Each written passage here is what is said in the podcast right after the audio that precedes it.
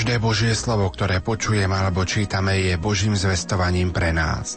K Márii Boh posiela aniela Gabriela, ale k nám môže hovoriť cez kňaza, cez dobrú literatúru, cez božného priateľa, čestne žijúceho kolegu v práci, cez usmievavú úradníčku, cez pokoj šíriaceho spolužiaka. Možností je veľa, preto buďme na Boží hlas vnímaví. Nájdime si v tomto pôstnom čase chvíle ticha, kedy svoju pozornosť odvrátime od starosti tohto sveta a upriamime ju na Boha, jeho slovo, jeho prítomnosť svetostánku v Eucharistii a v bratoch a sestrách. Dovolme mu, aby svoju lásku prejavoval cez nás, aby sme prinášali ľuďom na okolo jeho pokoj a dobrotu. Nebojme sa, že to nedokážeme, že sme málo silní a málo boží, Dajme tak ako Mária k dispozícii Bohu svoje srdcia a On bude konať. Možno sa budú diviť naši najbližší, aký sme pokojní, možno nás nespoznajú rodičia kvôli nášmu prístupu k nepríjemným domácim prácam. Aj spolupracovníci budú hľadať zdroj našej radosti zo života. Spolužiakov prekvapí náš nesebecký prístup k ním a my sami budeme pozorovať, že naše vnútro prežaruje svetlo Ježišovej prítomnosti a lásky. Milí poslucháči, z knihy Božie slovo na každý deň otvárame dnešnú sviatočnú reláciu Betánia. Pri jej počúvaní vás vítajú Michal Vosko, Diana Rauchová a Pavol Jurčaga.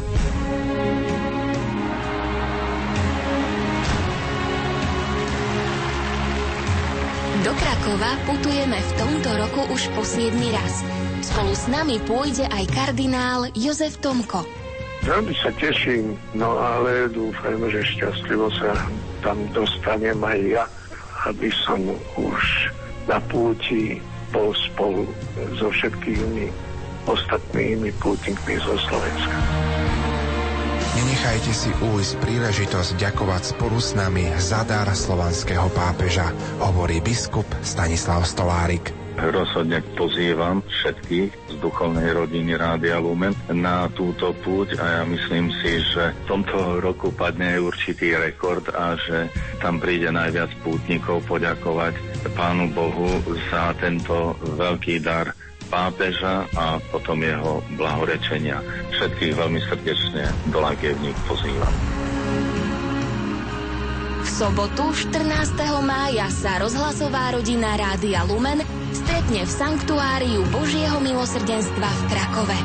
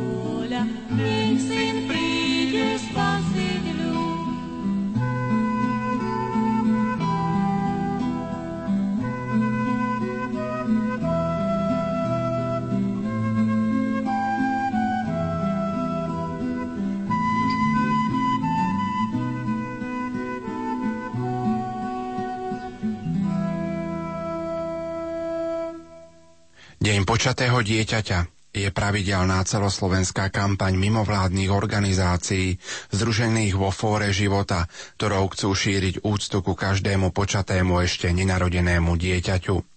Kampaň je možné podporiť nosením bielej stužky na odeve. Biela stužka je symbol rešpektovania práva na život od počatia. Centrálnym dňom je 25. marec, ktorý je na Slovensku vyhlásený za pamätný deň zápasu za ľudské práva. Takisto kresťania na celom svete oslavujú v tento deň slávno zvestovania pána, teda spomienku na počatie Ježiša Krista. O 9 mesiacov budú sláviť Vianoce. Preto je vhodným termínom aj na poukázanie na potrebu chrániť právo na život tých najzraniteľnejších, detí pred narodením. Tohto ročným motom je Život je krásny, chráňme ho od počatia.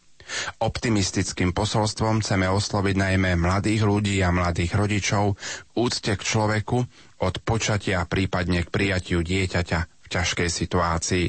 V tejto chvíli dajme, milí poslucháči, priestor Janke Verešovej, ktorá nám prečíta Evangelium 3. pôstnej nedele a slovám docenta Františka Trstenského. Nech sa vám príjemne počúva.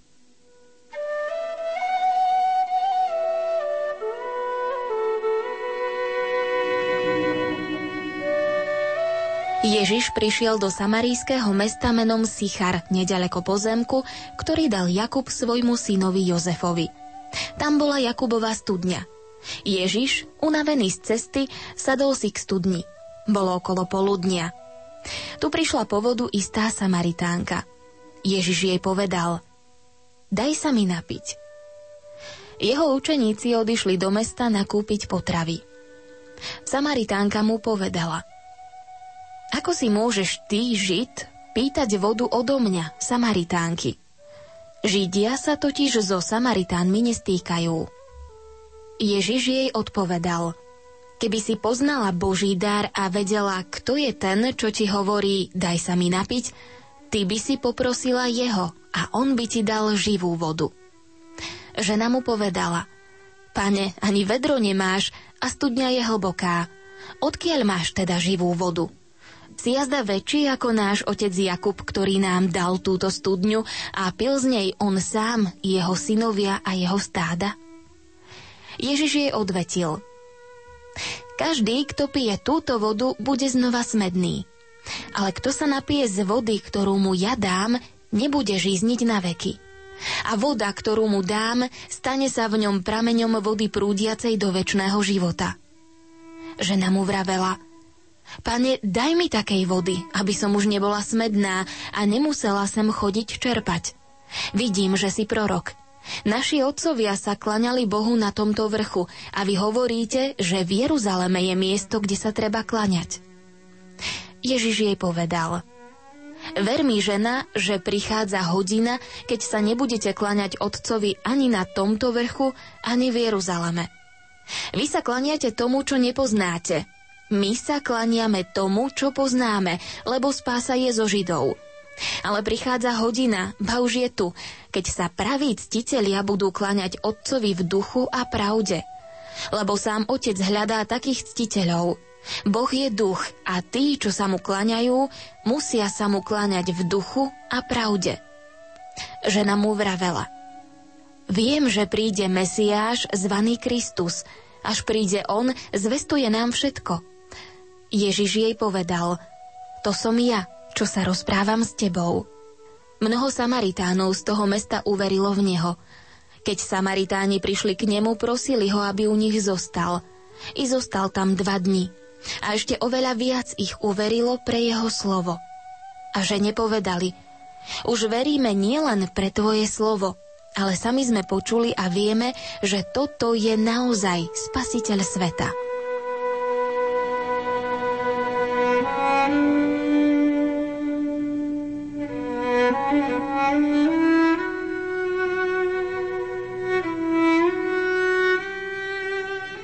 Učiteľ gréčtiny v Jeruzaleme nám hovorieval, o dve veci je potrebné prosiť Svetej Zemi. O dážď a o pokoj.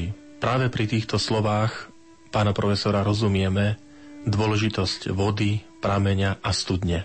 A o tom je aj udalosť stretnutia Ježiša a Samaritánky. Učeníci idú do mesta. Samaritánka prichádza z mesta. Učeníci sa vrátia z mesta a Samaritánka ide do mesta. Samaritáni prídu z mesta za Ježišom. Vidíme toto krásne striedanie, tú dynamiku deja, ktorý vloží evangelista Ján do tohto rozprávania. Reakcia na Ježišovo slovo je odlišná ako tá, ktorú Ježiš zakúsi v Judsku. Tu, mimo Izraela, keďže Samária sa považovala za územie, ktoré je mimo zasnúbenú zem, lebo tam žili Samaritáni, tu sa mu dostáva prijatia. Z Jeruzalema Ježiš odchádza, tak to hovorí autor a odchádza smerom do Galilei, ale v Samárii sa mu dostáva prijatia. V tých časoch dve cesty viedli z Judska do Galilei. Jedna viedla cez Samáriu, ale Ježiš mal aj druhú možnosť, aj druhá cesta viedla do Galilei a to je na druhej strane Jordánu. Ježiš úmyselne si vyberá cestu cez Samáriu. Chce prísť k týmto ľuďom. Chce im zestovať evanielium. Je zaujímavé si všímať v tejto udalosti, že Všetci učeníci odišli do mesta, hovorí evangelista. Prečo? Prečo všetci? Prečo nechajú Ježiša samotného? Idú, aby nakúpili jedlo. Musia ísť všetci učeníci kvôli tomu jedlu? Tu je zretelný úmysel evangelistu, ktorý chce takto vykresliť stretnutie Ježiša samotného so Samaritánkou a učeníci, ktorí sú mimo toto stretnutie. Stretnutie sa odohráva pri studni. Studňa je vždy, ako sme aj naznačili v úvode, ten citát pána profesora, je vždy darom, darom vody, darom požehnania. Kde je voda, tam je požehnanie. Ježiš hovorí so Samaritiankou a dve veci nás tu prekvapia. Jedna, že hovorí so ženou a druhá, že hovorí so Samaritánkou, čiže také dvojnásobné zdôraznenie. Ježiš žid, čo je častokrát viackrát zdôraznené v tomto rozprávaní, vstupuje do sveta Samaritánov a porušuje isté, isté pravidlá, ktoré sú zaužívané. Židia sa nestretávajú so Samaritánmi a už vôbec nie muž so ženou o samote. Zaujímavé je sledovať, ako žena nedokáže prekonať fyzické chápanie vody. Neustále si pýta od Ježiša vodu, aby nebola viacej smedná, aby nemusela tu chodiť naberať vodu. Tu vidíme isté ohraničenie chápania, aj ohraničenie na vlastné tradície, kde Samaritánka hovorí, toto je Jakubova studňa, tu je naša tradícia. Tu je náš vrch Garizim, ktorý bol posvetný pre Samaritánov. Ale Ježiš nepríjima túto ohraničenosť. Dokonca nepríjima ani ohraničenosť židovskú. On, hoci je označený ako žid a ako prorok, teda s Jeruzalemom je spojený, keď je prorok, tak izraelskí proroci boli spojení s kultom v Jeruzaleme, tak on upriamuje pozornosť na niečo, čo presahuje aj židovstvo, aj, aj Samaritánov. Hovorí ani tu, na tomto mieste, Jakubovej studne, ale ani v Jeruzaleme. Nie je to miesto kultu. To znamená, evangelový príbeh stretnutia Ježiša so ženou Samaritánkou je pozvaním zo strany Ježiša, aby žena prekonala ohraničenosť, v ktorej žila. Ohraničenosť chápania fyzického vody, keď poukazuje na seba, ako na ten prameň živej vody, ale aj ohraničenosť vzhľadom na vlastné tradície, v ktorých žila. Podobným spôsobom v Evaníliu podľa Jána je pozvaný na toto prekonanie istých stereotypov Nikodém v 3. kapitole Jánovho Evanília. Mária Marta, Apoštol Tomáš, aj Mária Magdaléna. Ježiš hovorí, že Boh nie je ani hora, ani studňa, ani chrám. Ale duch a pravda znamenajú, že Boh sa má stať zmyslom života, duchom, zmyslom, čiže čosi vnútorným. A tak Samaritánka predstavuje všetkých tých, ktorí sú ochotní opustiť dovtedajšie postoje. Obrazne povedané, opustiť Jakubovú studňu a ísť k studni, ktorou je Ježiš. Ísť a piť z prameňa, ktorú predstavuje Ježiš. Drobnosť, ktorá v tomto texte vyvoláva pozornosť exegetov a biblistov dodnes, je maličká poznámka evangelistu, že žena nechala čbán a išla do mesta, aby povedala Samaritánom, čo sa stalo. Prečo tam nechala ten čbán? Prečo evangelista si všíma túto drobnosť, že nechala tam čbán? Je to len detail, alebo je to zvláštny symbol?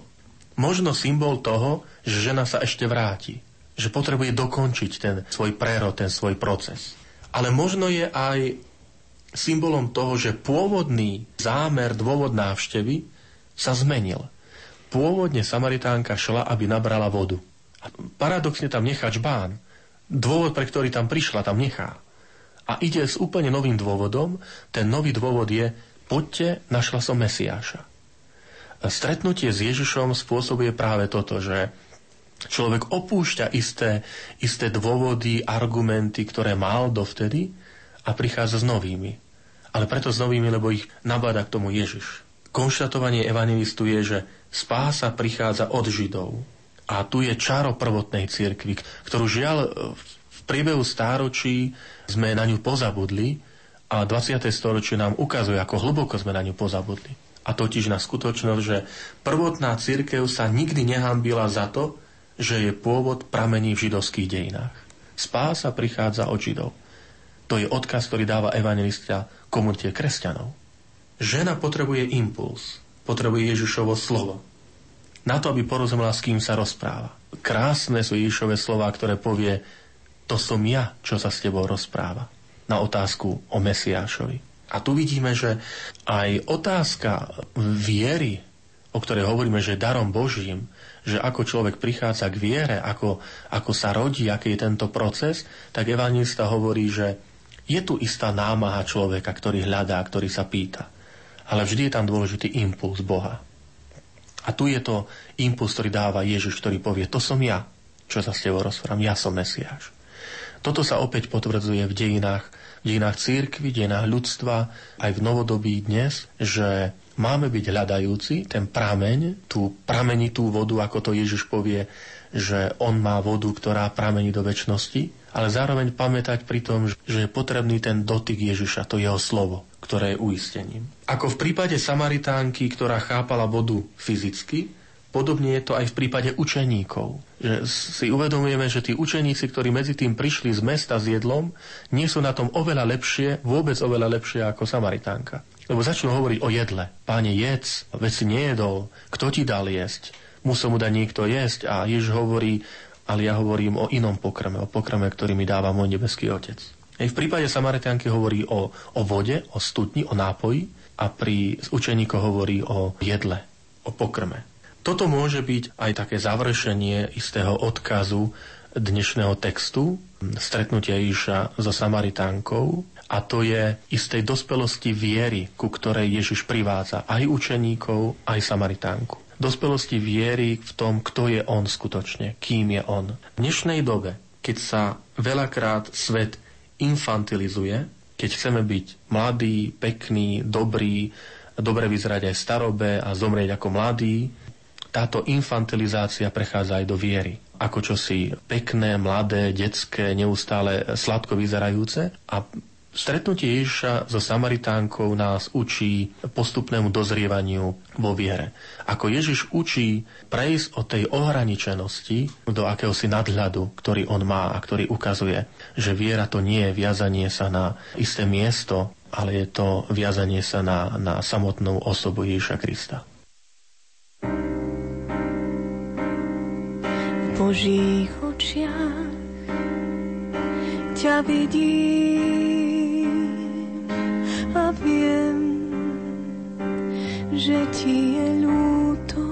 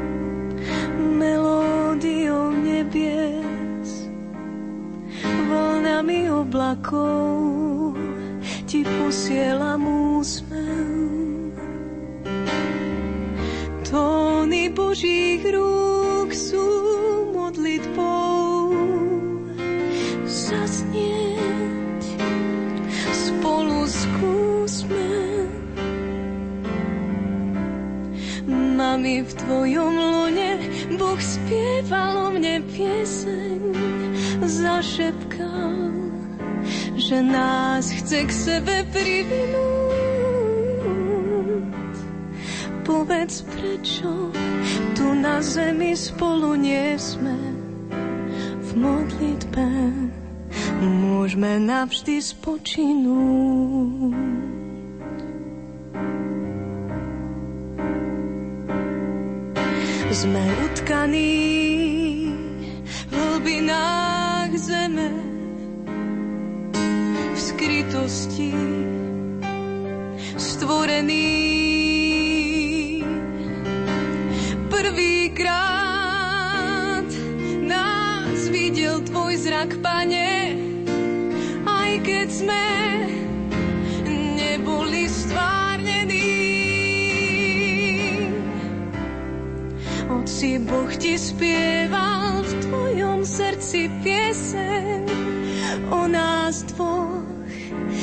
Zašepkal, chcem vás privinúť.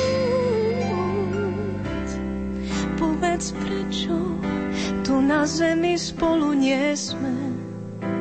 V modlitbe môžeme navždy. Aj keď tu na zemi teraz spolu nie sme.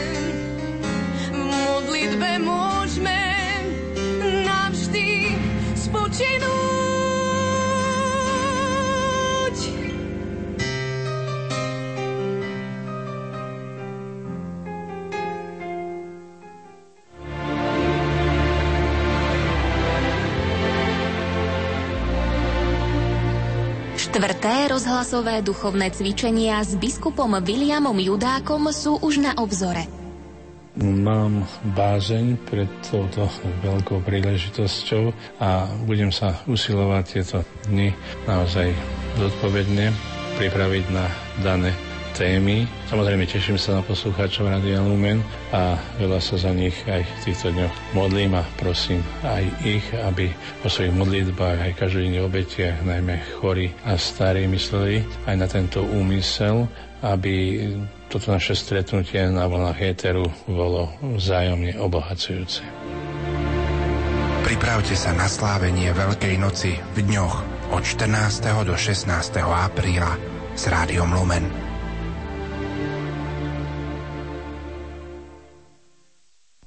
Zažívame aspoň občas chvíle, milí poslucháči, keď je nám tak dobre pri pánovi, že cítime neprekonateľnú chuť to všetko vyspievať všetkým naokolo. Zakúšame po prijatí Ježiša v Eucharistii slasť, ktorá sa nedá opísať slovami. Alebo sme pocítili obrovskú chuť poslúžiť všetkým blízkym, akoby samému pánovi. Tieto chvíle sú jedinečné a sú dôkazom toho, že Ježiš odpovedá na našu ochotu otvoriť sa pre jeho dary a milosti. Nepodceňujme tieto pocity. V nasledujúcich minútach vás, milí poslucháči, pozývam modliť sa krížovú cestu, ktorú sme pre vysielanie Rádia Lumena nahrali minulú Veľkú noc. Krížovú cestu sa spolu s nami bude modliť bansko-bystrický diecézny biskup Monsignor Rudolf Baláš. Lumen Slovenské kresťanské rádio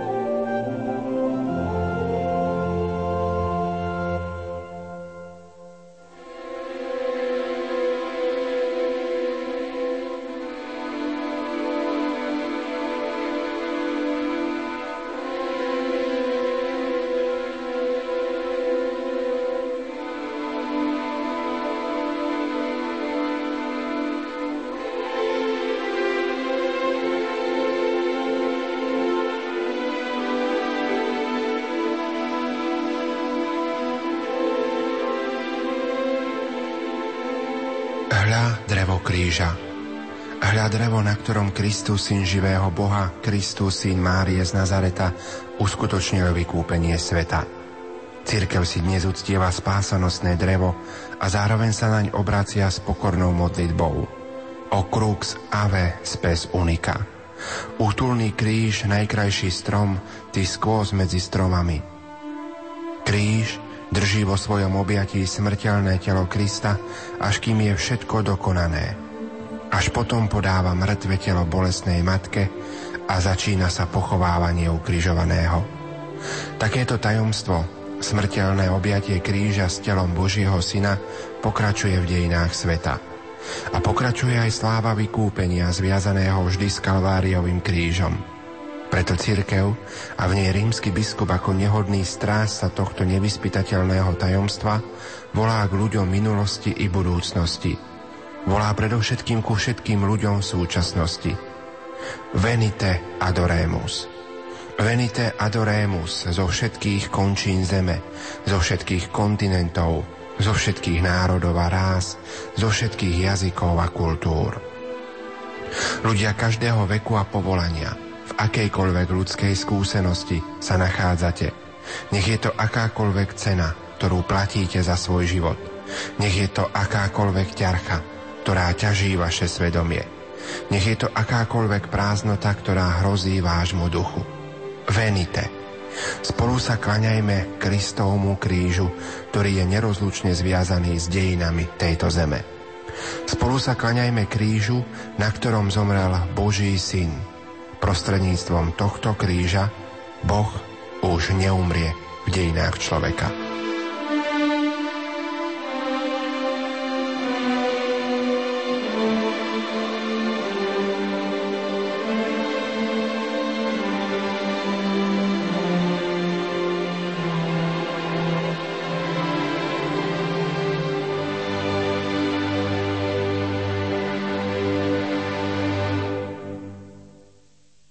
Pane, pomôž mi kráčať za Tebou.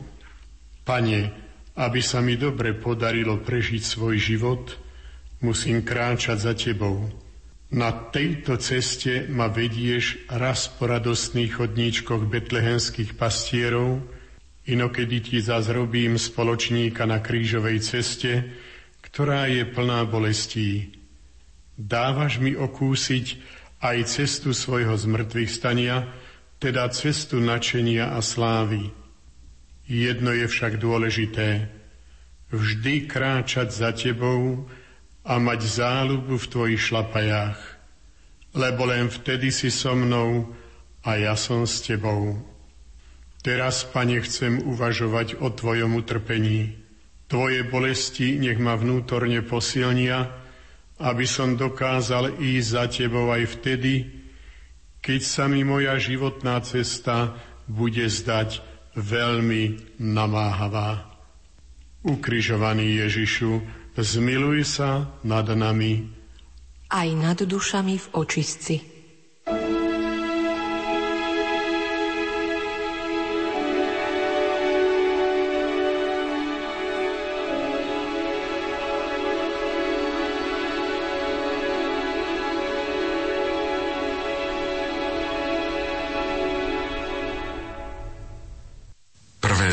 Zastavenie Ježiš je odsúdený na smrť. Klaniame sa ti, Kristia, dobrorečíme ti, lebo si svojim svetým krížom svet vykúpil.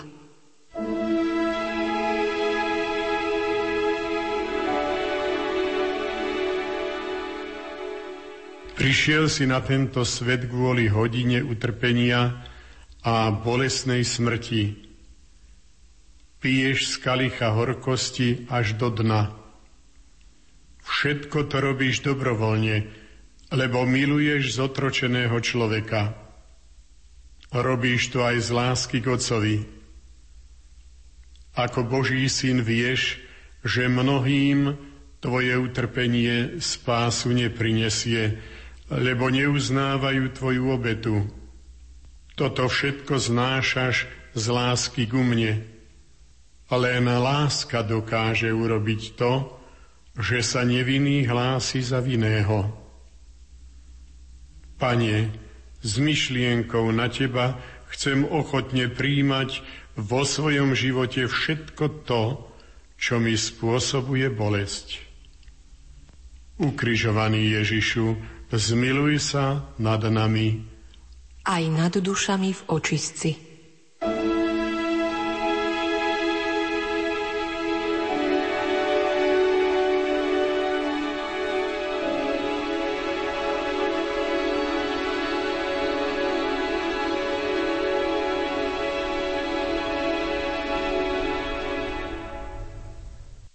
Zastavenie Ježiš berie kríž na svoje plecia.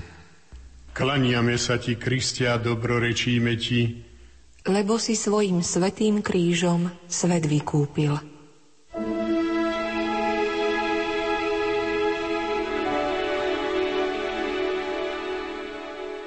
Tvoj kríž je ťažký a nesieš ho na doráňaných ramenách.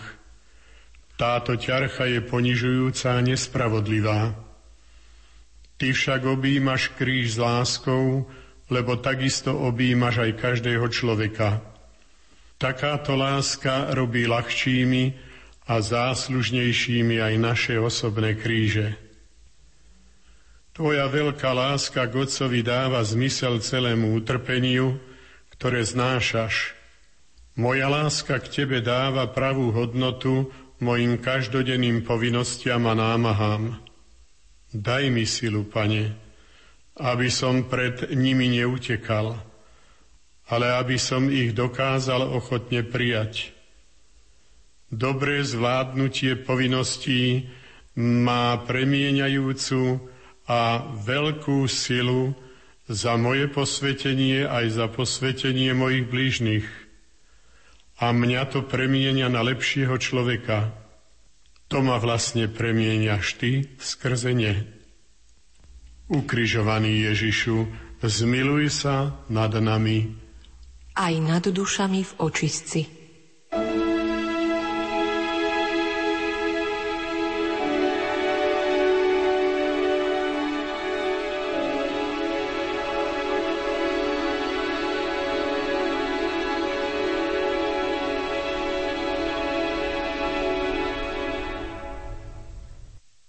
Tretie zastavenie. Ježiš prvýkrát padá pod krížom.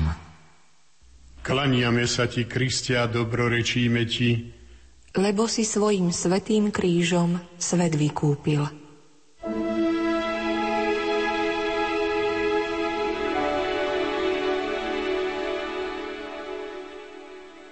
Pane Ježišu, Tebe nemohli dokázať nejakú vinu, Veď kadekoľvek si chodil vo svojom živote, všade si robil iba dobre. A to všetkým ľuďom, dobrým aj zlým. Nikoho si zo svojej milosrdnej lásky nevylúčil. Vidím ťa padnutého v prachu zeme pod ťarchou mojich vlastných hriechov. Vidím ťa však aj vstávať zo všetkých síl, aby si mi dal vzor. Aj my, obyčajní ľudia, veľmi často padáme. Pritom však klesáme aj na duchu a bývame životom znechutení a otrávení. A toto je o mnoho horšie ako samotný pád. Pane, padáš na zem pritlačený krížom. V tom momente vstávaš a ideš ďalej. Aj tu nám ukazuješ cestu a spôsob napredovania. Ty si tá cesta. Daj nám silu kráčať za tebou a nezostávať ležať vo svojich biedach. Ukrižovaný Ježišu, zmiluj sa nad nami. Aj nad dušami v očistci.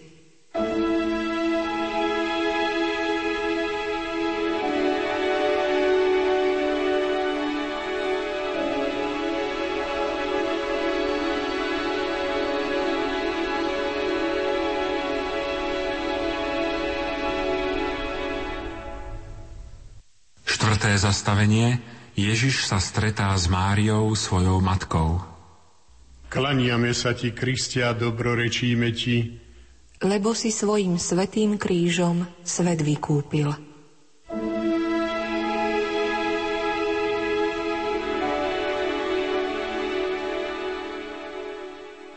Myslou a srdcom si neustále zjednotený s Otcom.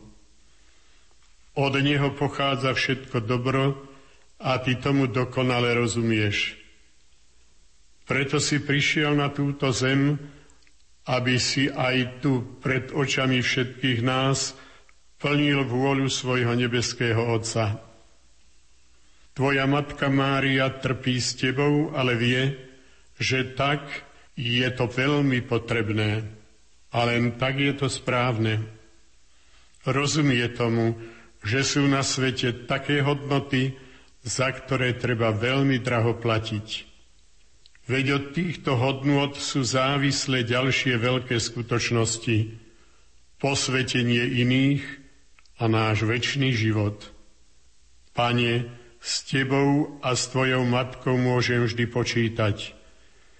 Preto sa pýtam sám seba, Obraciam sa vo chvíli skúšky k Tebe a k Tvojej dobrej matke, alebo beriem životné ťarchy na seba sám a potom nevládzem.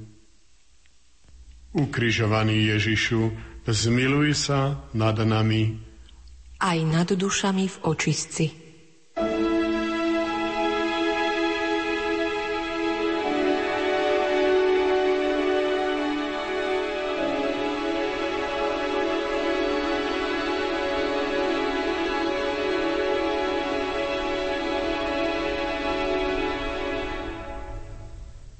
Piaté zastavenie. Šimon Cyrenejský pomáha pánu Ježišovi niesť kríž. Klaniame sa ti, Kristia, dobrorečíme ti, lebo si svojim svetým krížom svet vykúpil.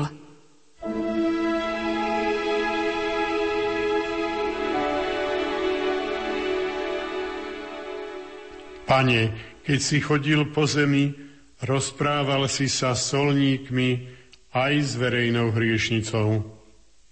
Počas mnohých mesiacov znášal si vo svojej prítomnosti Judáša. Nebol si zaujatý voči Petrovi, ktorý sa ťa zriekol na Kajfášovom nádvorí.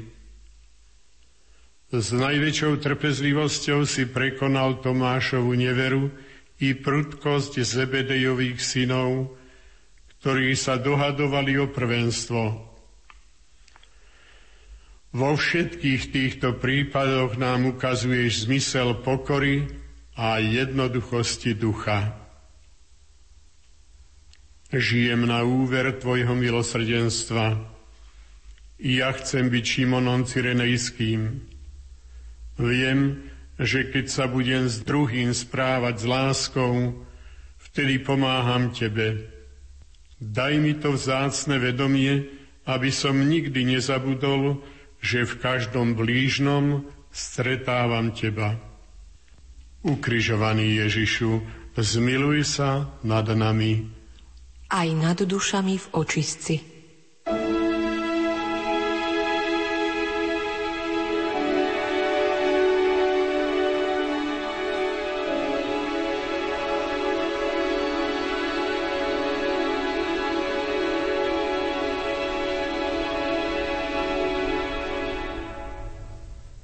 Šieste zastavenie. Veronika podáva pánu Ježišovi šatku.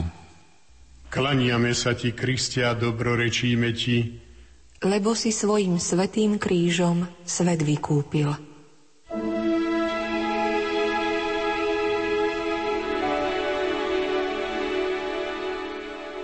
Zástupy, ktoré túžili po Tvojom slove, nasítil si chlebom. Nedal si však jesť všetkým hľadujúcim. Uzdravil si slepého od narodenia, ale nie všetkých slepcov. Skriesil si Jajerovú dceru aj nainského mládenca i Lazára, ale nekrie si všetkých zomrelých. Neodstraňuješ zlo zo sveta, ale príjmaš ho na seba. Napokon lámeš jeho moc a výťazíš nad ním. Na tomto úžasnom víťazstve dávaš účasť všetkým. Na tejto zemi nám odporúčaš zmenšovať veľkosť zla a neúprosne bojovať s jeho koreňom, s hriechom. Pane, bol si vďačný Veronike za malý prejav láskavosti v porovnaní s veľkosťou múk bičovania a ukrižovania. Ona robí to, čo vládze robiť. A za to si jej dal aj šatku, obraz svojej tváre. Daj nám ochotného ducha v drobnostiach každodenného života utierať Tvoju svetú tvár aj v osobách našich blížnych. Za to môžeme dostať Tvoj vlastný obraz do svojej duše. Ukrižovaný Ježišu, zmiluj sa nad nami. Aj nad dušami v očistci.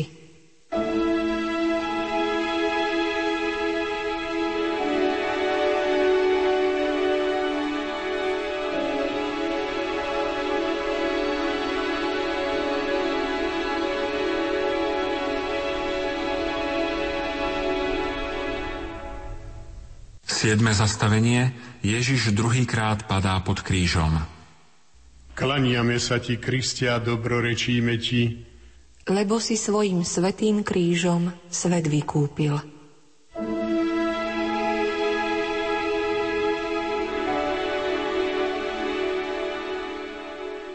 Pane, vždy a všade dávaš svedectvo o pravde. Preto si prišiel na tento svet. Takto sme ťa spoznali na každom kroku. Pred málo významnými pastiermi, ako aj pred vplyvom veľkého a silného Piláta. V kruhu svetej rodiny, ale aj v očiach hriešnikov a nenávistných protivníkov. Ku mne sa tiež prihováraš slovami, ktoré si kedysi povedal Pilátovi. Každý, kto je z pravdy, počúva môj hlas. Pomáhaj mi byť zrelou osobnosťou kresťanského života, aby som potom vládal byť svetkom Tvojho utrpenia i z mŕtvych stania. Nedovol, Pane, aby som sa stal figúrkou meniacich sa ľudských názorov. Ukrižovaný Ježišu, zmiluj sa nad nami. Aj nad dušami v očistci.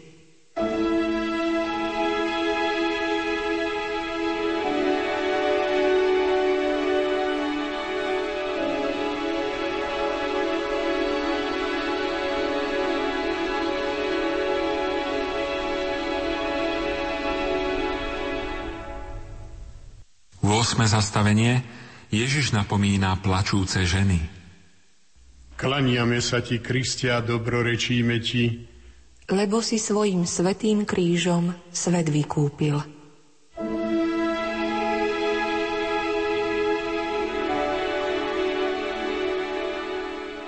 Pane, ty vôbec nemyslíš na seba, ale len na druhých.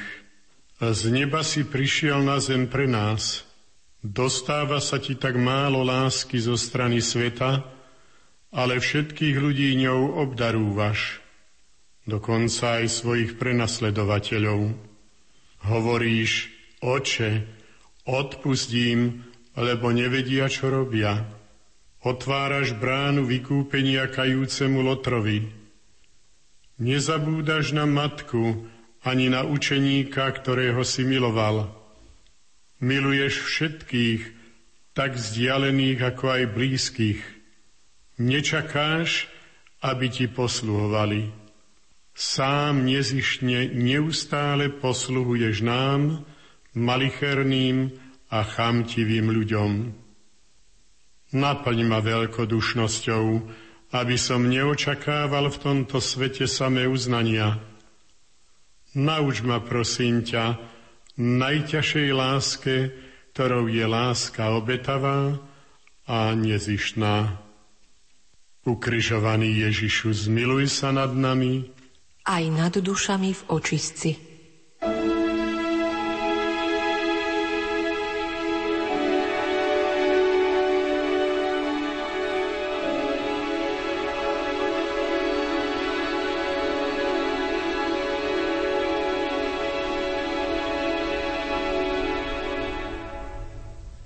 Deviate zastavenie. Ježiš padá tretí raz pod krížom. Klaniame sa ti, Kristia, dobrorečíme ti, lebo si svojim svetým krížom svet vykúpil.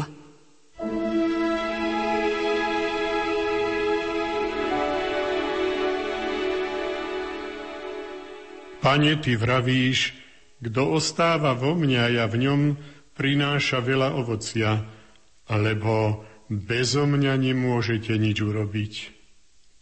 Pri tomto svojom výroku by som mal pochopiť, že sa mám spoliehať iba na teba a nie na svoje vlastné ľudské sily. Mal by som už konečne vedieť, že zostávať v tebe znamená nasycovať sa tvojim slovom a chlebom. A konečne by som mal uveriť aj to, že nie takých zlých návykov, ktoré by sa nedali prekonať. Treba však len jedno, s tebou neustále začínať znova a znova vstávať a po žiadnom páde nezostať ležať. Ukrižovaný Ježišu, zmiluj sa nad nami, aj nad dušami v očistci.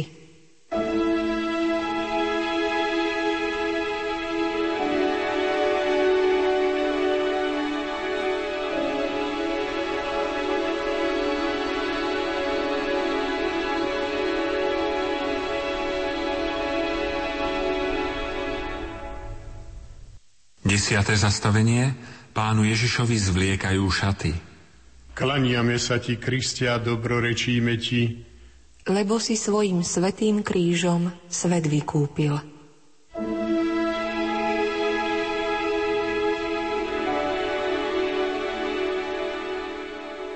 Tvoj život, pane, je ako otvorená kniha. Možno v nej vyčítať plnú krásu o Božej pravde. My ľudia však máme záľubu v maskách, v zdaní a vo všelijakých reklamách. Ty si priezračný ako voda v pramení. Hádam aj preto sa ti bojíme pozrieť priamo do tváre, aby sa nám v zraku neodrazilo, aký sme skutočne my.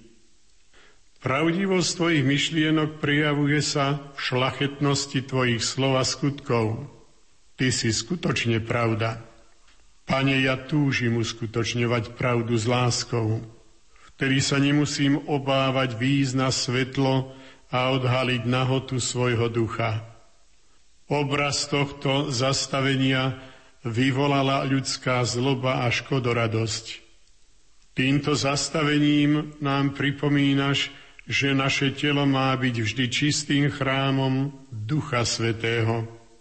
Potom sa netreba báť falošných potúb pred oklamaným zástupom. Dôležité je, aby sám Boh bol spokojný svojim pohľadom na nás. Ukrižovaný Ježišu, zmiluj sa nad nami, aj nad dušami v očistci.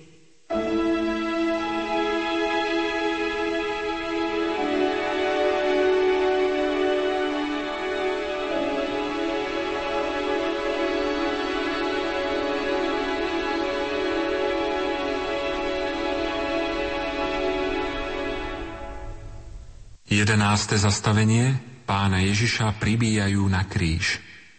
Klaniame sa ti, Kristia, dobrorečíme ti, lebo si svojim svetým krížom svet vykúpil.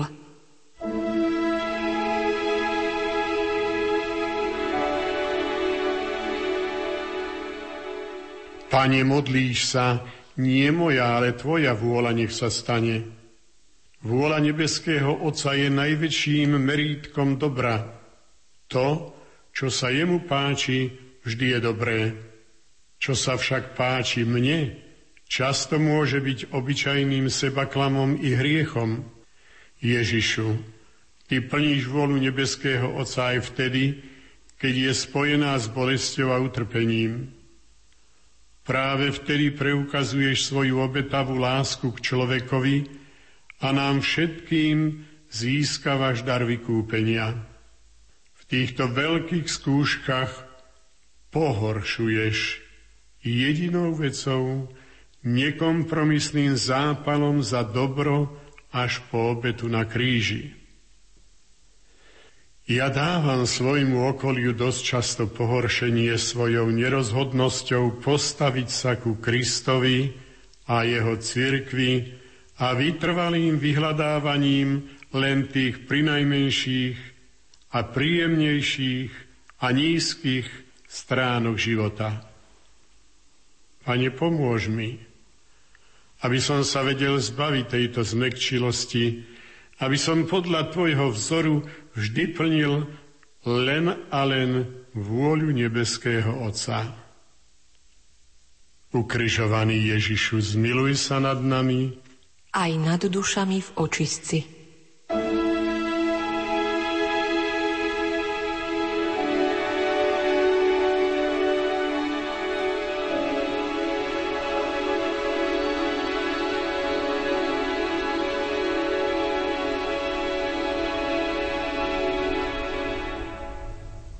Dvanáste zastavenie Pán Ježiš na kríži zomiera.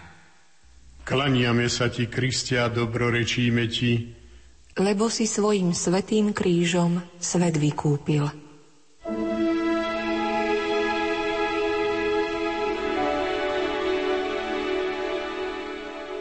Pane, Ty si dobre vedel, ktorá bude hodina Tvojej smrti. Vedel si aj to, akým spôsobom ťa budú mučiť. Na túto drámu si pripravoval svojich učeníkov. Ty sám si však vždy bol na túto hodinu pripravený. Úplne žiješ pre Otca a pre ľudí, pre všetkých bez rozdielu. Tvoj život a tvoje bolesné utrpenie je sprevádzané vedomím slávneho zmrtvých stania. A hoci si tak veľmi opustený od Boha i od ľudí, neprestávaš ani na chvíľu byť zjednotený s Otcom i s celou ľudskou rodinou. Vždy zostávaš v láske, lebo Ty si láska. Daj aj nám stále zostávať v Tvojej láske, veď len ona je zmyslom môjho života i smrti. Ukrižovaný Ježišu, zmiluj sa nad nami. Aj nad dušami v očistci.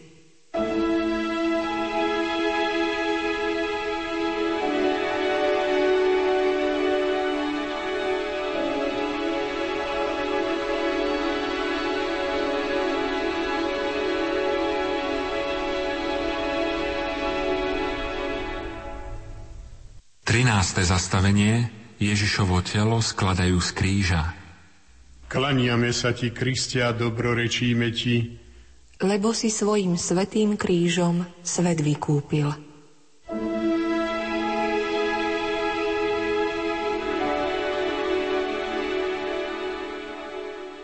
Na kríži si odčinil ľudskú zlobu všetkých čias. Zmil si vinu Néra, ktorý hádzal kresťanov pred divé zvery, ale aj demagógov všetkých storočí, čo štvali ľudí do bratovražedných bojov. Ty, Boží syn, stal si sa našim bratom. Žil si medzi nami na tejto zemi ako jeden z nás vo všetkom, okrem hriechu.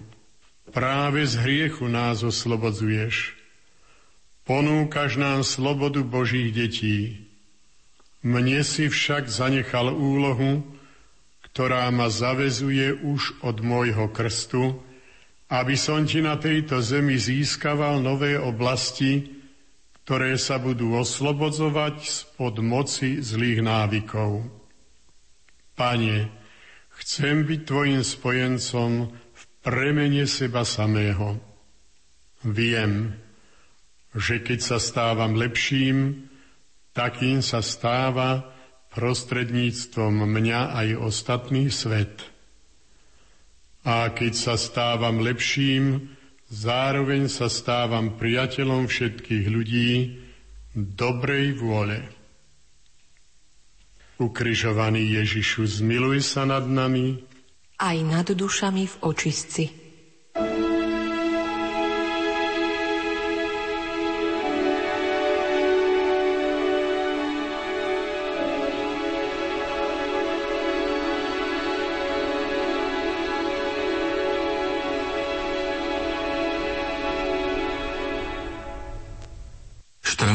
Zastavenie pána Ježiša pochovávajú. Klaniame sa ti, Kristia, dobrorečíme ti, lebo si svojim svetým krížom svet vykúpil.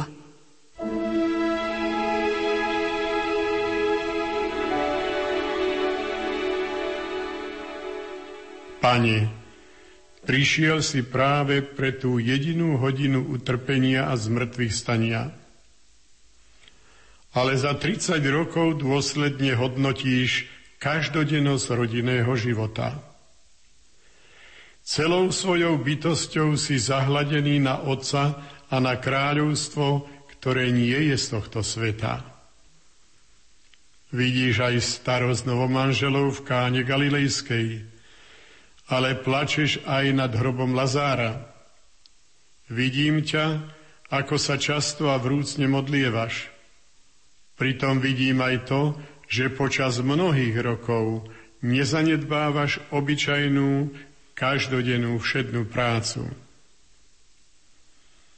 Neberieš nám naše ľudské nádeje, ale ich očistuješ a posvecuješ. Len tak sa stávajú silnejšími ako smrť. Použ ma, Bože, že po každom veľkom piatku príde veľkonočná nedela. Daj mi veľkú vieru, že smrť je pre mňa bránou k novému životu. Pane, stán sa našou najväčšou nádejou, lebo iba Ty si život a z mŕtvych stanie. Ukrižovaný Ježišu, zmiluj sa nad nami, aj nad dušami v očistci.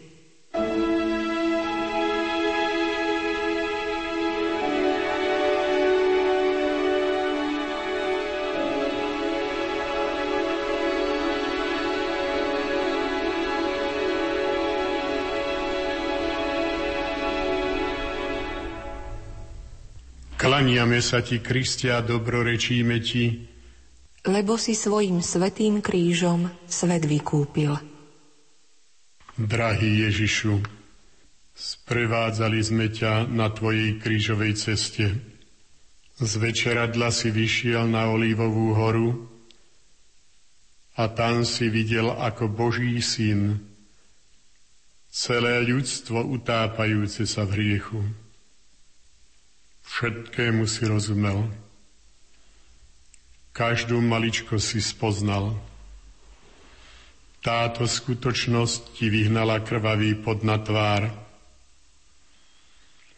Potom si pred veľradou a mocnármi tohto sveta zápasilo každého človeka, lebo si videl najvyššie hodnoty, ktoré každý z nás v sebe nosí. Tento zápas si viedol cez bičovanie, trním korunovanie a rôzne stanice Tvojej jeruzalemskej krížovej cesty. Tak ako si pred 2000 rokmi prechádzal na Golgotu, chod neustále aj ulicami nášho života. Je potrebné, aby sme sa s Tebou stretali a stále Ti lepšie rozumeli. Daj nám, Pane, milosť, aby sme život v tomto svete, ktorý je naším svetom, so všetkými jeho katastrofami, zlobou a utrpením chápali vo svetle Tvojho kríža. Amen. Stála Panenka Mária, stála Panenka Mária, ako rúžička červená, ako rúžička červená, červená. Prišiel, prišiel, prišiel, prišiel, pani pozdrav, pozdrav, pozdrav, pozdrav, nebojte, pane. A panenka se rozvlekla, hned na své kolínka klekla, nelekej se, panno čistá, máš porodiť Pána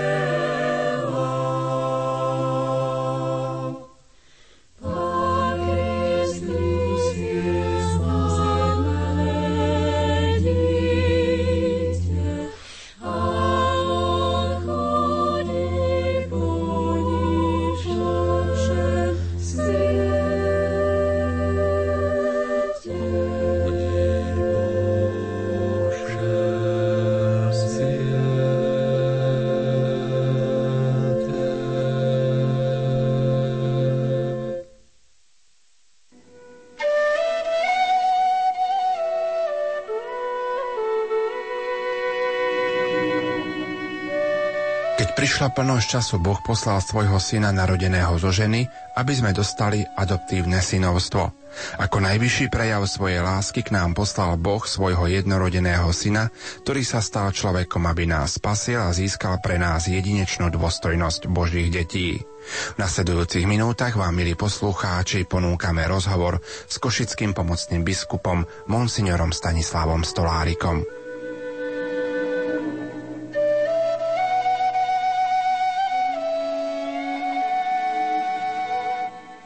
Otec biskup Popolcovou stredou sme začali pôstne obdobie. Čo by ste poradili našim poslucháčom, ako ho tak dobre duchovne prežiť? Bolo ako aj po iné roky zaujímavé sledovať ľudí, ktorí vychádzali z kostola na čelách mali znamenie Popolca, teda prijatie výzvy k pokáňu, k obráteniu. Popolec znamená aj záver nášho života, praxi a na prach sa obráti, sme mohli počuť.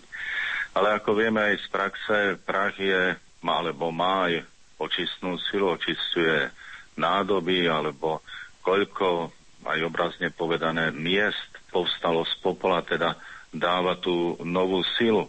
A tak aj tá nová sila má byť, by som povedal, ponukou pôstneho obdobia, ktoré chceme prežívať. Možno pri prijati Popolca okrem spomenutej témy hraničnosti vlastného konca, ale aj povzbudenia k novému životu, si môžeme na novo položiť otázku, kto je pre mňa Ježiš Kristus.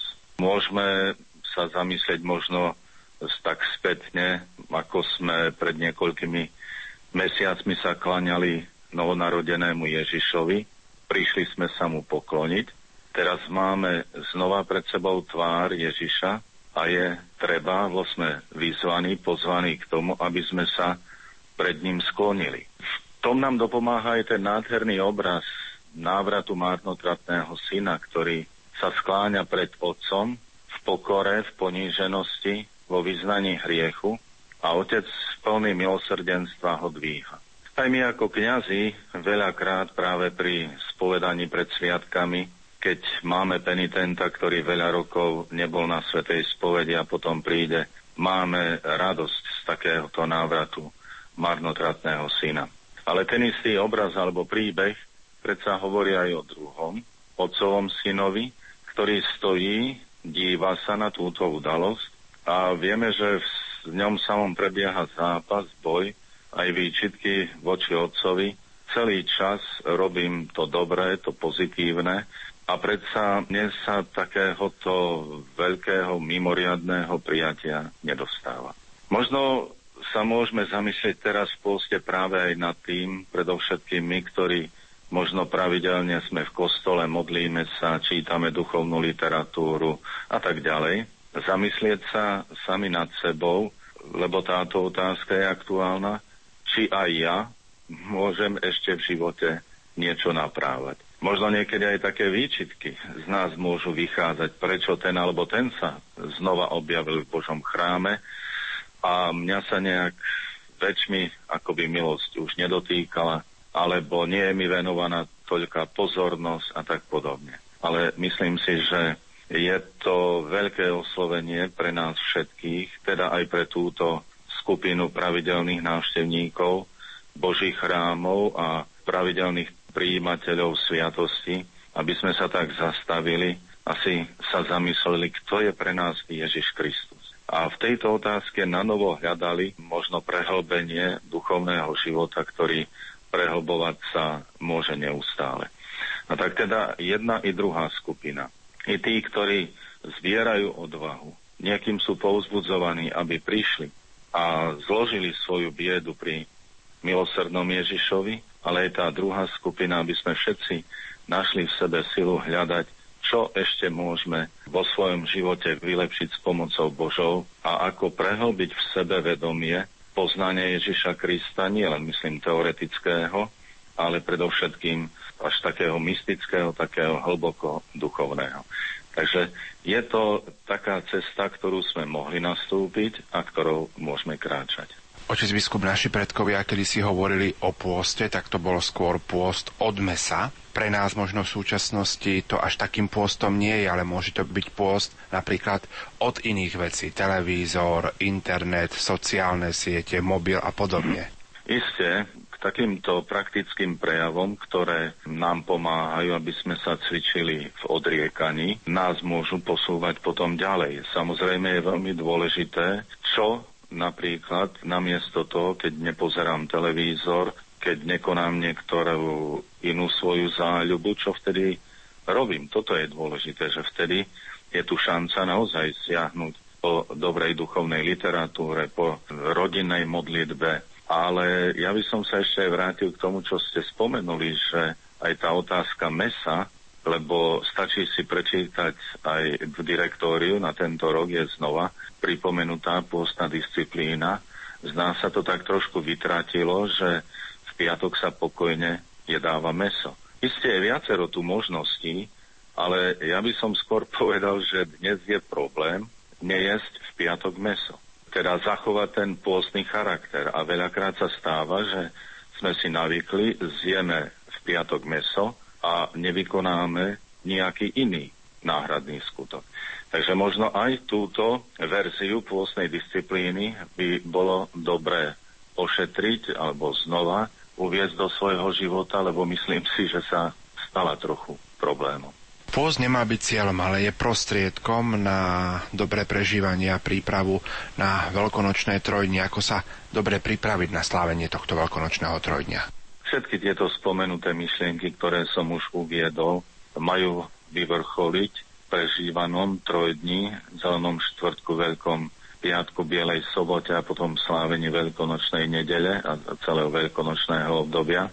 To znamená, že táto nastolená otázka nás bude sprevádzať aj počas Svetého Trojdnia, keď sa zastavíme na Zelený štvrtok, aby sme si najskôr pri dopoludňajšej Svetej Omšimi kňazi v katedrálach obnovili kňazské sľuby, potom je posvetená krízma, posvetné oleje. Má to čosi do obrovskej hĺbky a večer zase budeme prežívať možno výraznejším spôsobom tajomstvo Eucharistie, z ktorej žije církev. Tu sa môžeme zastaviť a pýtať sa, ako beriem účasť na Svetej Omši, ako príjmam e, Eucharistiu, ako sa dôstojne pripravujem na prijatie, alebo teda náležite na dôstojné prijatie. Na Veľký piatok zas môžem prežiť z toho všetkého, čo predchádzalo do posiaľ počas pôstneho obdobia, môžem prežiť svoje zahľadenie sa na kríž, ktorý sa mi sprítomnie pri každej jednej svetej omši. Je to tak výnimočný deň, že v ten deň sa neslúžia sveté omše. A pohľad je upriamený priamo na kríž, ako by nám chcel byť možno aj povedané, okrem samozrejme vykupiteľskej obety Ježiša Krista, že tento kríž je v živote prítomný a sa sprítomnie pri každej svetej omši.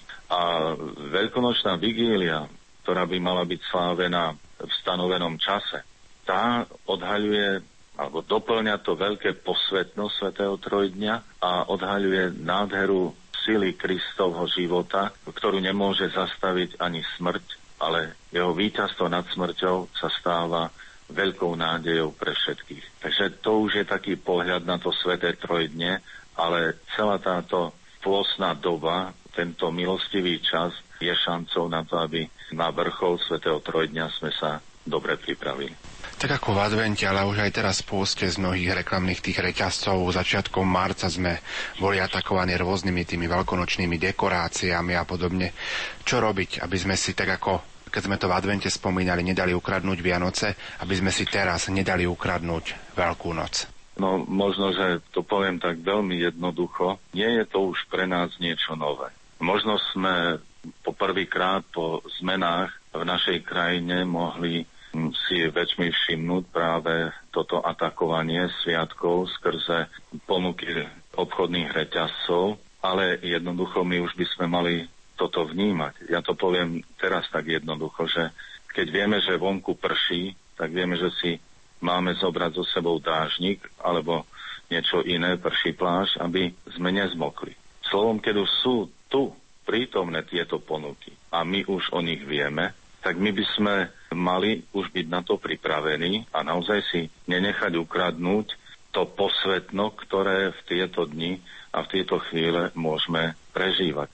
Možno takou skúškou správnosti môže byť aj to, keď aj počas roka, keď vychádzame z našich chrámov, tak naše prvé cesty nevedú do obchodov, ale jednoducho si uvedomíme, že to je nedeľa, deň pánov, kedy by sme mali trošku žiť inakším životným štýlom a čas venovať naozaj pánovi a svojej duši, svojej rodine a týmto duchovným hodnotám. Takže v týchto veciach už by sme mali byť trošku zorientovaní a mali už by sme aj byť trošku vyspelí a vedieť si vyberať z týchto ponúk, ktoré aj v tomto posvetnom čase k nám prichádzajú.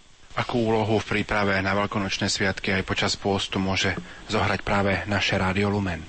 Ja som znova presvedčený, že to bude veľmi pozitívna úloha, pretože skladba programov, predpokladám, znova bude na vynikajúcej úrovni. Bude oslovať široké spektrum poslucháčov od detí až po najstarších, predovšetkým chorých a že celá táto skladba bude znova posilňovať duchovné spoločenstvo, duchovnú rodinu, Rádia Lumen, znova cez éter, sa tieto myšlienky dostanú na také miesta, kde by sme možno ani nepredpokladali.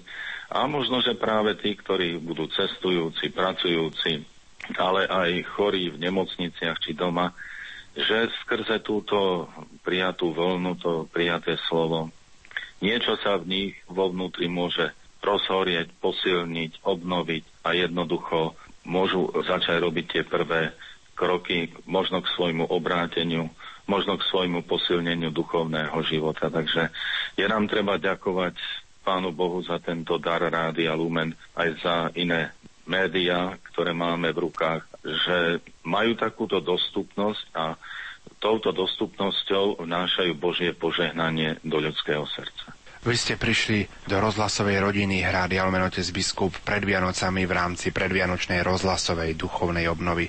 Ako si na tento čas spomínate už s odstupom času?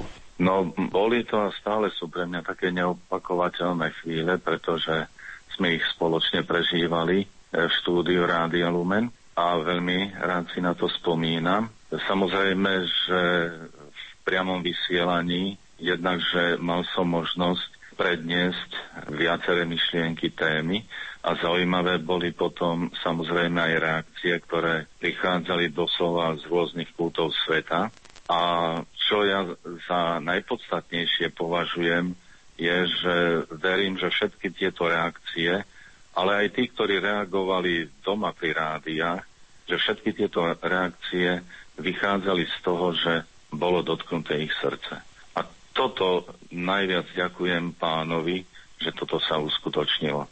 Zvlášť som bol tiež povzbudený, keď aj pred touto novou, aj po nej som mohol stretávať ľudí dokonca na ulici a e, zastavovali pred obnovou, sa tešili na ňu, po nej vyjadrovali svoje pocity, svoje poďakovanie a tak sme spoločne chválili pána za túto veľkú milosť. Takže ja veľmi ďakujem aj za tieto chvíle a veľmi som vďačný Pánu Bohu za ne, že som mohol byť účastný na ne. Otec biskup, tie tohtoročné rozhlasové duchovné cvičenia v dňoch od 14. do 16. apríla bude viesť nitrianský diecezny biskup Monsignor William Judák.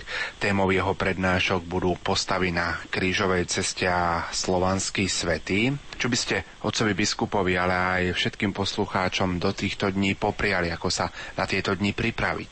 Tak s otcom biskupom Judákom sa poznáme už nejaký čas od stretnutia okolo pána profesora Bagina. Potom sme boli pod jeho vedením v čele bol Slovenskej fakulty v Bratislave, dokonca ešte aj spolu s dnešným pánom arcibiskupom Zvolenským. Veľa aj chvíľ odtedy sme mohli prežiť teraz už v konferencii biskupov Slovenska. Mal som teda možnosť sledovať jeho akademické iniciatívy, jeho príhovory, prednášky, ale aj jeho duchovné zamyslenia. Teda myslím si, že je pripravený na to, aby viedol túto duchovnú obnovu, ale čo je znova rozhodujúce a ako som to aj ja zachytil cez jeho slova, cez Rádio Lumen, aj on je v tej pokore a prosí všetkých ľudí o modlitby a prosí, aby práve to svetlo Ducha Svetého sa v prvom rade dotklo jeho a mohol povedať to, čo súčasnej dobe je potrebné povedať našim poslucháčom. Ja by som teda veľmi rád sa pripojil k jeho prozbe a tiež poprosil všetkých z rodiny, z tejto duchovnej rodiny Rádia Lumen o modlitby, aby znova sme cítili, ako Boh sa prihovára nám všetkým cez exercitátora, v tomto prípade pána biskupa Judáka. A aby v týchto postavách, ktoré nám predstaví, sme možno znova odhalili jednak historické osoby, jednak duchovné poslanie a aj samých seba. Po Slovensku putujú relikvie svätého Cyrila. Slovensko a katolická církev na Slovensku sa pripravuje na veľké cyrilometodské jubileum. Očakáva sa aj návšteva svätého Otca. Otec biskup, čo by nám svätý Cyrila metod možno povedali dnes? Je tu položený dôraz na duchovný odkaz kresťanských koreňov, ja by som sa možno ešte skôr vrátil aj ku kniežaťu Rastislavovi, ktorý vysiela prozbu o túto misiu a všimnime si, že vo svojom čase, teda Veľká Morava, o nej rozprávame, nežiada Starihradu ani ekonomickú, ani vojenskú pomoc, ale žiada duchovnú pomoc. Knieža Rastislav videl vlastne dôležitosť a potrebu obnovy, posilnenia Veľkej Moravy práve v tejto duchovnej oblasti. Možno to môže byť jeden z takých aspektov, ktorý by nám mohol byť pripomenutý pri putovaní relikví svätého Cyrila, aby sme si uvedomili, že tu je sila duchovného posolstva, na ktorom sme vyrástli a že práve toto posolstvo by sme mali nielen sprítomňovať, ale aj neustále oživovať. Takže tá veľká výzva a sila tohoto posolstva by bolo dobré, ak by sme ju čo možno najviac a najlepšie zachytávali a samozrejme na novo vnášali do svojho života. My sme už spoločne rozprávali v polovici januára, keď bola oznámená informácia o blahorečení pápeža Jana Pavla II., ktoré bude 1. mája na nedelu Božieho milosrdenstva. V Rádiu Lumen sa pripravujeme na toto blahorečenie aj predstavovaním a pripomenutím príhovorov svätého Otca, ktoré povedal slovenskému národu počas jeho troch pastoračných návštev. Otec biskup, ako sa možno opäť tak pozrieť a sprítomniť si túto udalosť blahorečenia, ako sa na tieto chvíle, na tohtoročnú nedelu Božieho milosrdenstva pripraviť? Tak e, už som to aj svojho času povedal, že samotné blahorečenie je znova tak vynikajúco vymyslené v Božom pláne, že je na nedeľu Božieho milosrdenstva. Je v mesiaci máji, teda mariánskom mesiaci a na 14. mája sa chystá 7. rozhlasová púť Rádia Lumen do Lagievník Znova aj to číslo 7 evokuje plnosť tejto púte, ako by sa mohlo či malo už naplniť posolstvo šírené Janom Pavlom II o Božom milosrdenstve, naplniť v tom zmysle, aby sme už boli s ním dostatočne oboznámení a už teraz sami ho podávali ďalej. Znova predpokladám, že množstvo, množstvo stále žijúcich ctiteľov Jana Pavla II. sa veľmi teší na túto chvíľu a teší sa aj na putovanie potom do Krakova, do Lagievník a verím, že možno v tomto roku padne aj určitý rekord a že tam príde najviac pútnikov poďakovať Pánu Bohu za tento veľký dar pápeža a potom jeho blahorečenia. Bolo by naozaj veľmi dobré, ak by to bola chvíľa, ktorá nás všetkých na Slovensku znova povzbudí, posilní, duchovne obnoví a možno v tom období pred ščítaním ľudu na novo pripraví na naše rozhodnutie prihlásiť sa ku katolíckej cirkvi aj týmto spôsobom, ktorý nie je zanedbateľný. Aby sme sa stále viac učili, že je treba nám sa hlásiť ku viere aj takýmto spôsobom. A potom môžeme a mali by sme pamätať aj na kresťanov roztrúsených po celom svete, ktorí v rôznych krajinách sú nielen prenasledovaní, ale aj zabíjaní a aj s nimi vytvárať solidaritu modlitby, pamätať na nich vo svojich modlitbách a vyprosovať Božie milosrdenstvo ako pre nich, tak aj pre tých, ktorým siahajú na život. Je tu veľké duchovné posolstvo, ktoré v týchto chvíľach budeme môcť oživovať. Ja by som ešte ostal na chvíľočku pri postave Božieho sluhu pápeža Jána Pavla II. Spomínam si na chvíľu, keď eh, po jeho úmrtí alebo prechode do domu oca som pred šestimi rokmi otec biskup telefonoval spolu s vami a prosil vás o príspevok do vysielania. Vtedy ste tak pozvali našich poslucháčov, aby sme sa k Svetému Otcovi utiekali, aby sme ho prosili aj za národ, za Slovensko. Tak povediac, táto chvíľa sa v týchto dňoch naplňa a církev vyhlasuje Svetého Otca za blahorečeného. Asi tá úcta môže a mala by naďalej tak pretrvávať. Mali by sme ho prosiť o pomoc a orodovanie aj pre našu krajinu pod Tatrami, ktorú mal tak Svetý Otec rád. Ja myslím, že tieto prosby už zaznievajú, že mnohí ľudia sa utiekajú, aj keď ešte nie je povýšený na oltár, ale som tiež zároveň presvedčený, že po blahorečení ešte sila týchto modlitieb porastie a že mnohé prosby budú viditeľne vypočuté.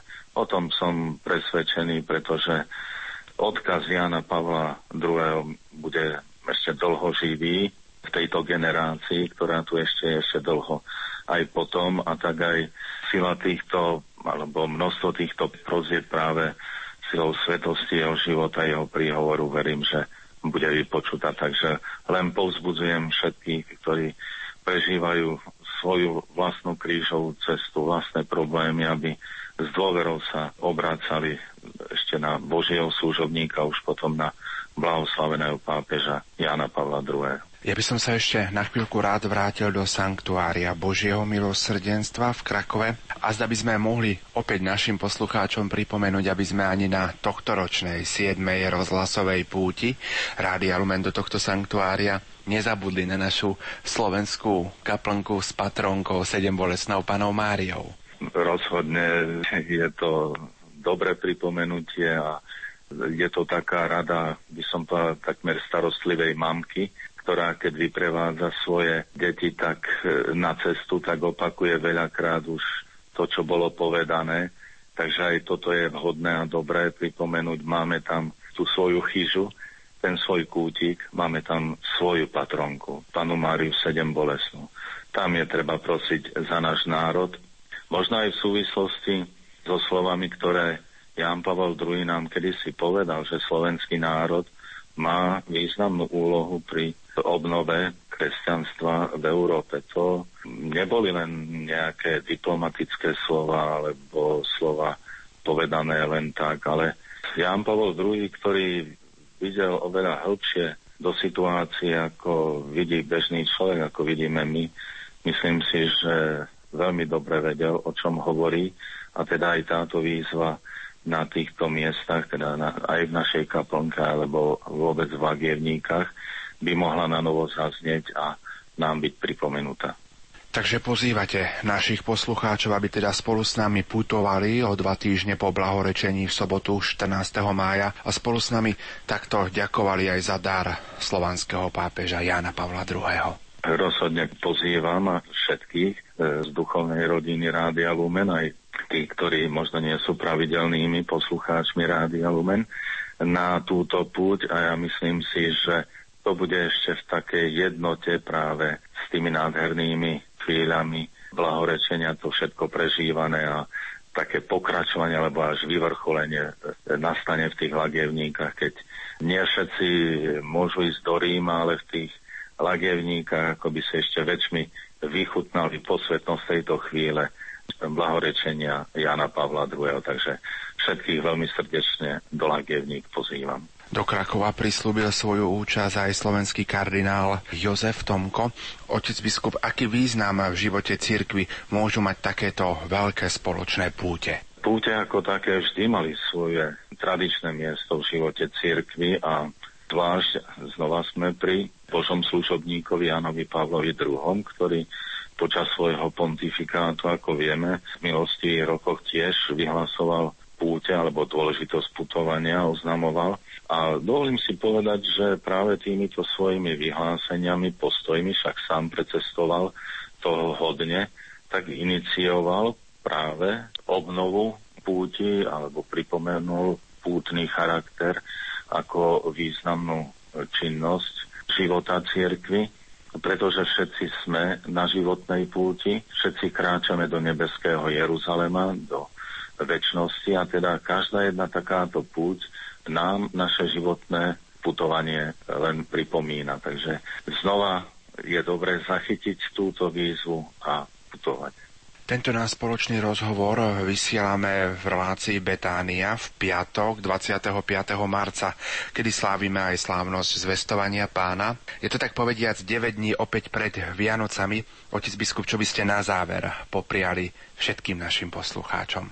Chcel by som popriať všetkým poslucháčom možno aj to, aby sme najskôr porozumeli, že aj tento post môže byť pre nás výnimočný. Výnimočný tým, že Pán Boh sa prihovára ku každému z nás. Ak zachytíme tento hlas, tak zistíme, v čom je pre nás výnimočný. A chcel by som popriať všetkým ľuďom dobrej vôle a predovšetkým veriacim, aby sme počas veľkonočných sviatkov prežili tieto chvíle, že Pán nás chcel osloviť a že sme možno v šťastí, možno viac zachytili jeho slovo, jeho úmysel, ktorý má s nami a nám ho ukázal vo svojom pláne možno aspoň šťastí. Ale iste chcem popriať všetkým poslucháčom Rádia Lumen, všetkým ľuďom dobrej vôle, radosť zo života v Kristovi. Pretože život s Kristom a v Kristovi nevnáša do života človeka strach, ale nádej. Nádej, ktorá sa uskutočňuje v Kristovom zmrtvých stane. A teda nám hovorí o tom, že nielen život po smrti pokračuje, ale ak žijeme aj teraz v nejakej duchovnej smrti, v nejakej jej podobe, vždy môžeme povstať. Ježiš neprišiel volať spravodlivých, ale hriešníkov. Neprišiel dolomiť už nalomenú trstinu, ani uhasiť zasínajúci knot, ale všetko to prišiel oživiť. A tak chcem popriať, aby sme prežili tú ohromnú radosť, tú veľkú radosť, že Kristus nám vlieva novú silu a novú nádej života. A tá nech sa prejaví v našom osobnom živote, v rodinnom živote, v živote spoločnosti.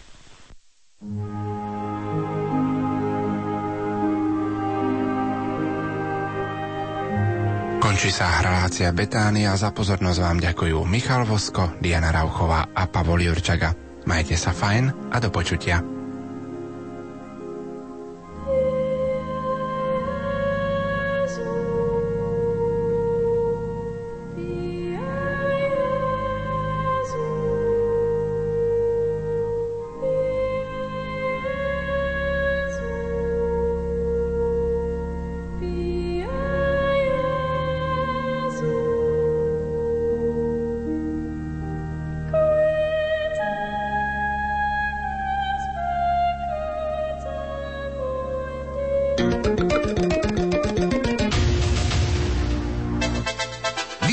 Vysielanie Rádia Lumen môžete počúvať kdekoľvek vo svete. vo svete. A to nie je všetko. Okrem živého vysielania je možné vypočuť si aj reprízy od vysielaných relácií. Počúvajte vysielanie Rádia Lumen prostredníctvom internetu. Internet. Vyberte si na našej internetovej stránke www.lumen.sk jeden z troch podporovaných audioformátov. www.lumen.sk a hľadaj archív alebo živé vysielanie.